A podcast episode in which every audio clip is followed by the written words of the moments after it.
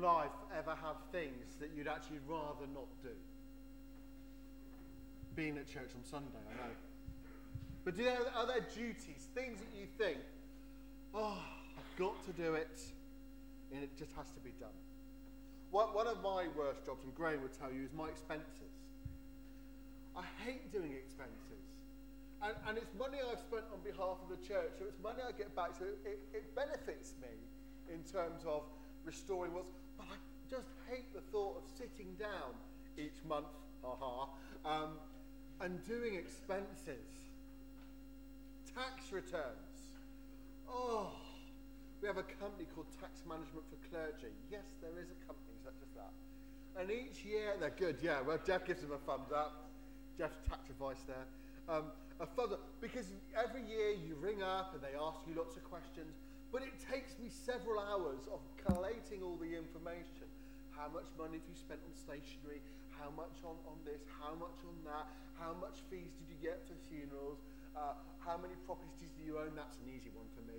Um, uh, all these kind of questions, and I just hate getting all that information together. But in one sense, from definitely the, the, the tax return, it's a duty. Another thing we have to do now is stop at those wretched lights at Carkill Roundabout. Oh my goodness me. Um, oh, that, yeah, I, I'm not even going there. That's a whole sermon on it itself. But we are now bound. It is our duty. We might not want to. We might think the road's clear and I'm sat at a red light, or I'm sat at a red light on the roundabout blocking everybody else who wants to come in the other direction. But it's our duty. We might not want to do it, but we have to do it. You know, friends, people look at the Bible like a rule book. That it's a rule book. You know, you shall do this, you shall not do this. Um, if you want to go to heaven, you need to do this. If you want to go to hell, you do that. And it seems to be a rule book, a rule book that is a duty that we need to follow as people who follow Christ. If you call yourself a Christian, you need to be able to know everything in the Bible. You need to be, know all the rules. You need to go through Proverbs and work out all the things it says there. You need to go through um, all, all the books of the Bible, all the random rules, and it's a duty that you must follow. Well, I, I want to say that I don't think it's like that. The passage we read today, the Ten Commandments, is the classic one, isn't it? You know, it's the one that non Christians hold up against us. Ah, you shall not do this, you shall not do that. It's the rules you have to live by. But actually, if we look at the Ten Commandments in the wider passage of Exodus, actually, they are part of a bigger story. They actually are about shaping life. Shaping life. Shaping the way we live. And as part of that, alongside that, is also shaping the way we worship. It's not that we want to live in a lawless society because actually that's not good. We need rules. But the rules are not there to push us down. The rules are there to give us freedom. And the problem is we can just look at this passage in Exodus and think that is the whole sum of the, of the way of life that God gave to people. It's just a fraction. And this is why today we're looking at this passage because in all of that, God is setting out something bigger than just rules. He's setting out a way of living, a way of worshipping. One of the things for those people who haven't been here is that we've kind of, we've kind of explored together is that worship is not an event on a Sunday morning, but worship is a way of life. Worship is a continual, day in, day out encountering of God in our lives.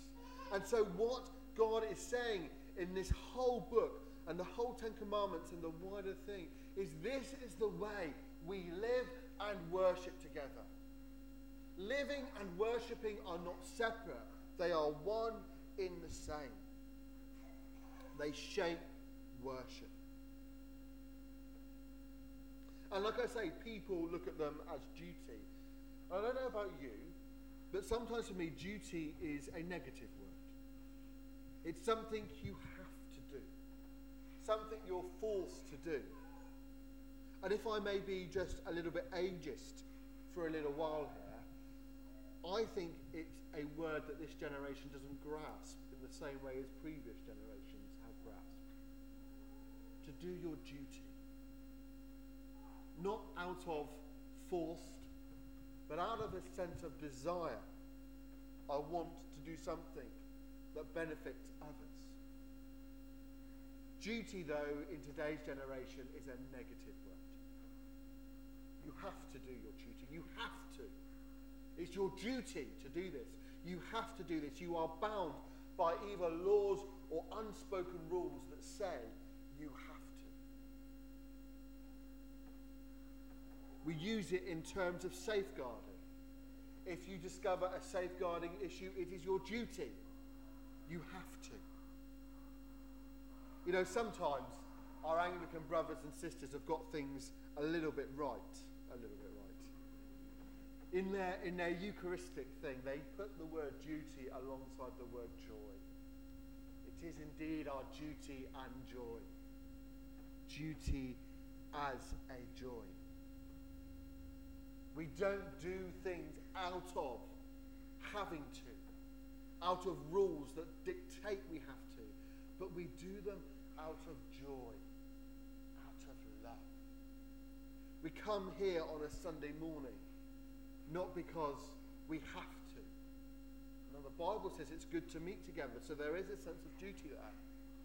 But I hope it is also out of a sense of joy. There's an old spiritual sing, song that says, I sing because I am happy, I sing because I'm free. Uh, Eyes upon the sparrow, I think, is, is, is the song. I sing because I'm free. I'm not duty bound to sing to God. I live within the rules, I live within what God has set up, the pattern of life, but I am free to express my faith, to express my love for God. I sing because I am free. You know, sometimes duty can lead us into areas we never expected. I remember a story I've shared before. Uh, when I was at my home church in, in Taunton, there was an event called uh, uh, Hope, I think it was. Um, pardon? The noise, thank you. Yes, my wife's put me right. First time for everything. Um, uh, there was an event called The Noise, where the local churches came together. Um, and it was run by Youth for Christ. And this guy called Trevor, he's a, he's a, great guy, and me and Michelle love very dearly. Um, he got really excited about what was happening. and He found out that I was fairly musical. And um, I, I ended up playing in the band and helping the band out, which was great. And then, lo and behold, I had this invitation to go and um, help with the band longer term in other areas. And I thought, nah, I don't want to do that. Well, my mum had other ideas, and uh, I was, you know, I was a, late teenager at the, no, I wasn't, no, I was 20-ish at the time, so I had my own, you know, way of doing things. And my mum said, yeah, he'll do it, no problem. And I thought, mum, what are you saying? You know, I'm duty bound now. I have to do it because you've said it. And through that, I met Michelle, so uh, it has a happy, it, it has a happy ending in the end. But sometimes out of those things of duty that we have to do, we feel we have to, we are compelled because of words of others. And sometimes I, I know, I know that sometimes coming to church on a Sunday morning feels like a duty. Oh, I've got to go to church. You've got to get there. Come on, out the house. I know you've only got a sock on, but let's get out of the house anyway. Or come on, we're going to be late. We can't be later than the crumps because that's just embarrassing. you know, you can't be any later than that. Um, we are, we are, we feel we're duty bound. But you know, I hope when you're here there is a sense of joy. Sometimes it's the duty that imp- implores us. It says we have to be here. And when we act out that duty, there is a joy in our worship.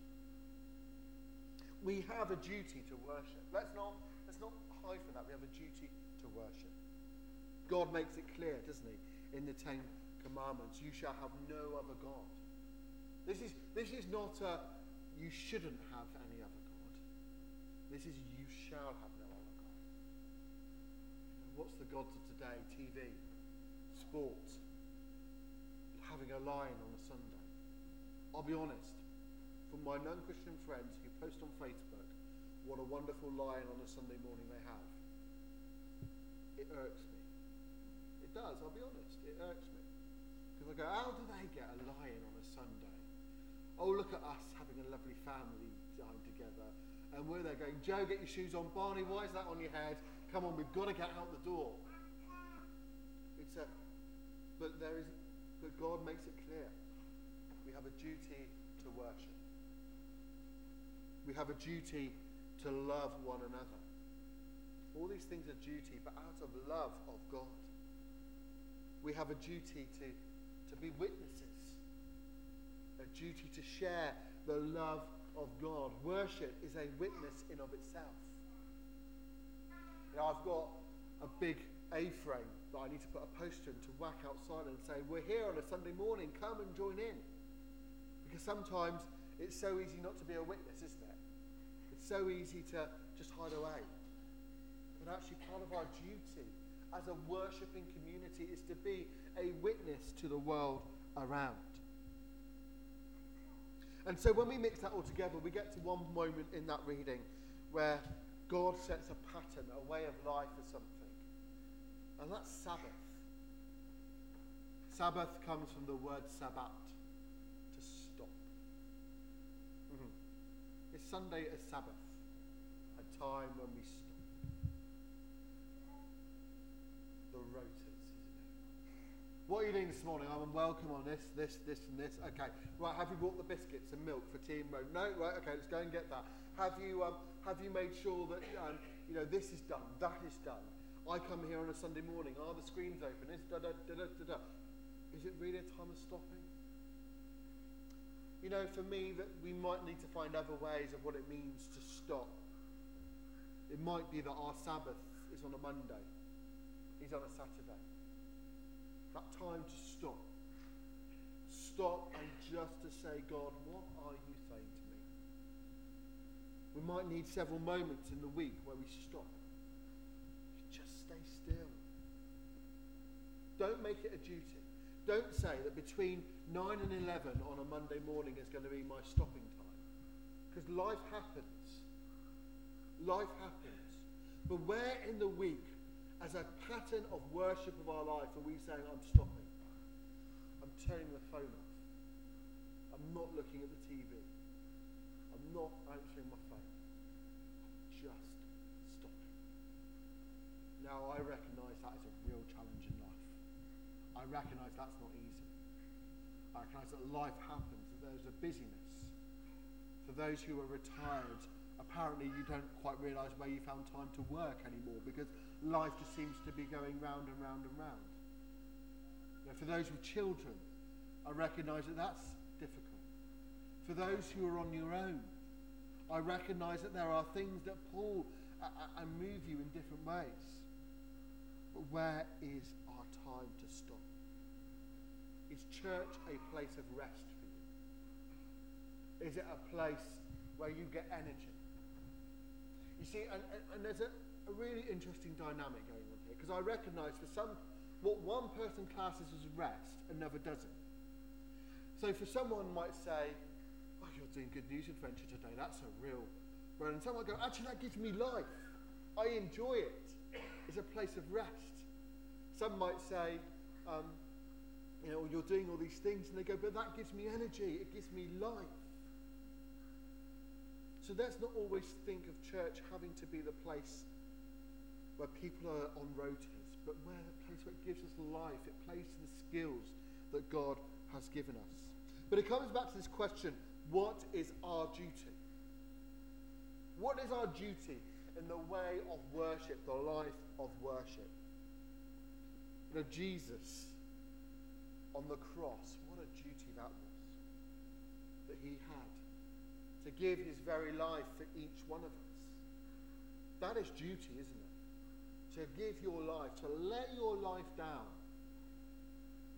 Father, if there is any other way, but if there isn't, my duty My, my duty out of love of the Father, out of love of the people, is that I will lay my life. What's our duty as a church? What's our duty? Obedience, listening. That when we can, we will gather together. Whether that be in small groups, in other groups, on a Sunday morning. Our obedience is to listen to what God is saying and to step into those places of unknown, even when it feels like the rest of the world is saying you are stupid. But if we feel God is calling us, then it is our duty. It's our duty.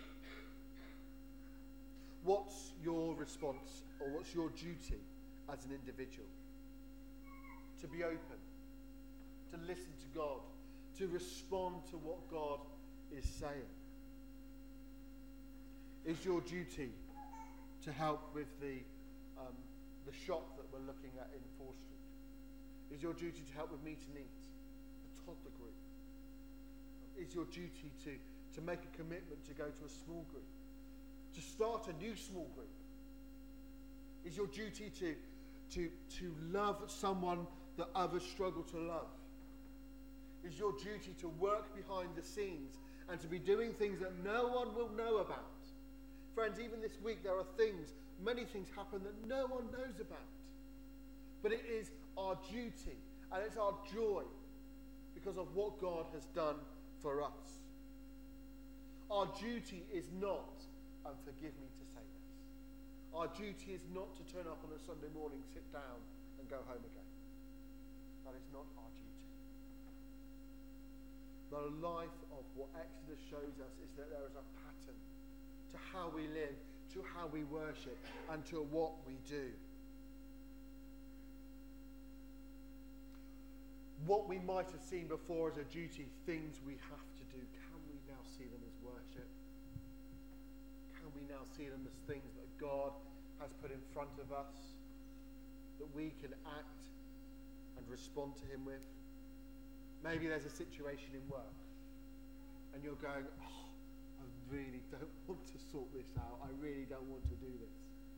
Maybe there's a situation at home where we go, God, this is really hard.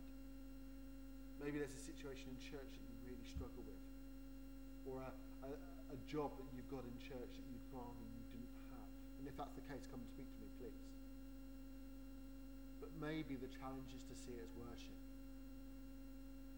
How can we live our lives that out of those things that sometimes we think are just rules things we have to do, God can bring joy, love, life, energy.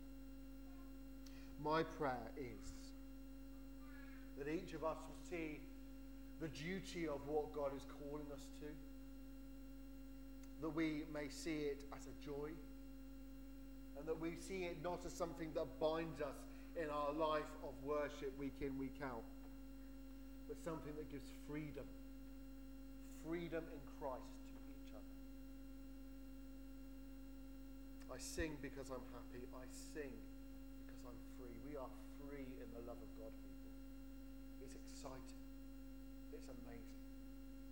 So this week, as you go about your weekly, uh, weekly tasks, chores, may you see it as part of your worship, the thing that God has called you. And whether you desire to do it or whether it's a right pain in the backside, may God give you the joy and the love that flows, flows from the act of worship. In Jesus' name.